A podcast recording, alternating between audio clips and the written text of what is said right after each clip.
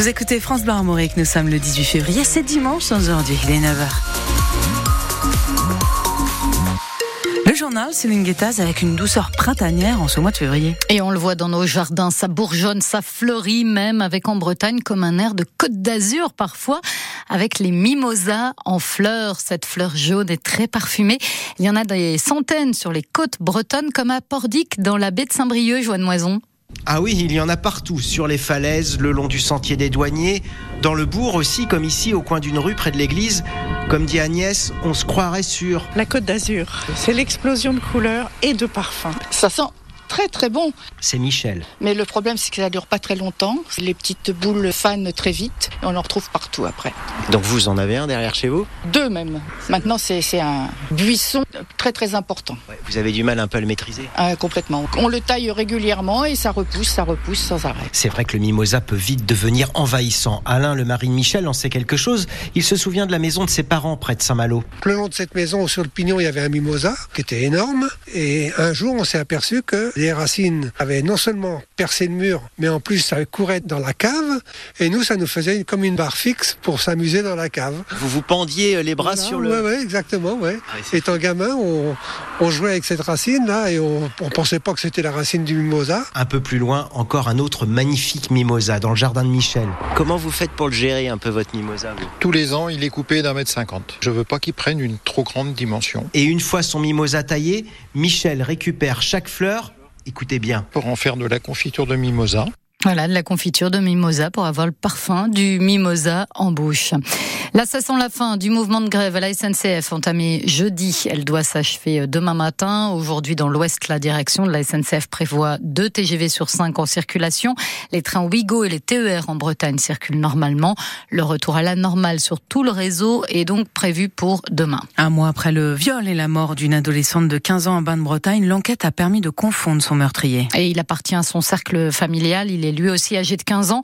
Ils vivaient ensemble au sein d'une famille recomposée. L'adolescent a reconnu les faits qui se sont déroulés dans la maison familiale Valentin Plat.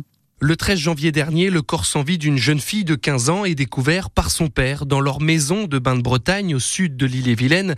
Mais l'autopsie, quelques jours plus tard, ne permet pas de déterminer précisément les causes de son décès. Une seule possibilité s'offre alors aux enquêteurs, l'ADN masculin découvert sur le corps de la victime. Toute la famille est alors entendue, une famille recomposée, à commencer par les parents, mais aussi les deux garçons de la maman issus d'une précédente relation. Et c'est là que l'ADN parle, celui du plus âgé des deux frères. Il a 15 ans et il correspond avec les analyses biologiques ainsi que les traces de violences sexuelles visibles sur le corps de la fille de son beau-père. Lors de sa garde à vue, le mis en cause a reconnu l'agression de l'adolescente. Il a donc été immédiatement placé en détention provisoire et mis en examen pour viol et pour meurtre. Les explications de Valentin Plat retrouvées sur francebleu.fr. Trois jours après la défaite à Milan, le Stade Rennais retrouve la Ligue 1. Et le Roison Park avec les réceptions cet après-midi du dernier du championnat Clermont. Et les Rennais devront faire euh, toujours sans le fait et Rieder blessé comme Najida sorti face au Milan AC après un souci au genou. Kalimwendo et Yildirim sont eux suspendus, ce qui prive Julien Stéphan de deux attaquants, mais qui offre peut-être à Amine Gouiri une occasion de se relancer au sein de l'attaque rennaise, François Rosy. La dernière titularisation d'Amine Gouiri en Ligue 1, c'était déjà face à Clermont en décembre dernier. Blessé au genou, ensuite, il a démarré face à Sochaux en coupe avec un doublé à la clé. Auteur d'une belle entrée à Milan, l'attaquant se sent prêt. Ça faisait longtemps que j'avais pas fait 90 minutes, je les ai fait à Sochaux. C'est vrai qu'aujourd'hui j'ai de bonnes façons, je me sens de, de mieux en mieux, même si dernièrement j'avais eu des gènes par rapport au match de, de Sochaux. J'avais reçu un coup euh, à la cheville. Non, aujourd'hui, ouais, je me sens, je me sens bien. J'essaie de prendre soin de moi et d'essayer de bien me préparer pour euh, faire une très belle fin de saison. Avec 7 buts en 25 5 matchs cette saison, Amine Gouiri est en deçà de ses statistiques de l'année dernière, mais paradoxalement, ses prestations dans le jeu sont peut-être plus abouties. Il faut que j'essaie d'aligner les deux. C'est vrai qu'il y a certains matchs, j'étais bon dans le jeu, mais j'ai pas eu, j'ai pas été décisif, et, et l'inverse. Ouais, il manque cette efficacité que j'avais l'année dernière, mais je me fais pas souci là-dessus. Je continue à travailler et, il reste encore beaucoup de matchs en fin de saison pour améliorer ça. Face à Clermont, Gouiri profitera de la suspension de Kalimwendo pour débuter, sans doute aux côtés de Terrier devant. Mais après ça, Julien Stéphan devra faire des choix sur le front de l'attaque. Avec trois joueurs pour deux places. Je peux jouer autre part, Martin aussi. C'est la concurrence, ça fait partie du football. Dans tous les clubs, il y a de la concurrence. Et surtout, ça fait augmenter le niveau de, de tous les joueurs. C'est bien pour l'équipe. Une concurrence devant qui ne sera pas de trop pour permettre aussi au coach Rennais de faire tourner au cœur d'un enchaînement de matchs tous les trois jours. Voilà, on verra ça. Rennes, Clermont, c'est à vivre en direct sur France Bleu dès 14h30 avec au commentaire euh, François Rosy qu'on retrouvera et Gaël Danic. Cet après-midi aussi, Lorient se déplace à Strasbourg. Brest reçoit Marseille ce soir. Hier, le PSG a pris un peu plus le large en tête du classement après sa victoire 2 à 0 à Nantes, dont un but signé Kylian Mbappé.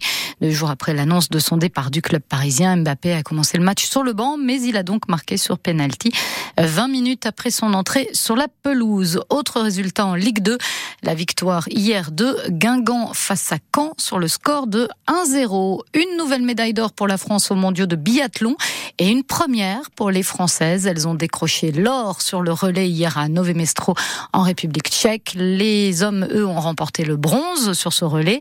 Au total, sur ces mondiaux, la France en est déjà à 10 médailles. Le record de 11 médailles pour les Bleus, c'était en 2016 et il pourrait bien être dépassé cet après-midi.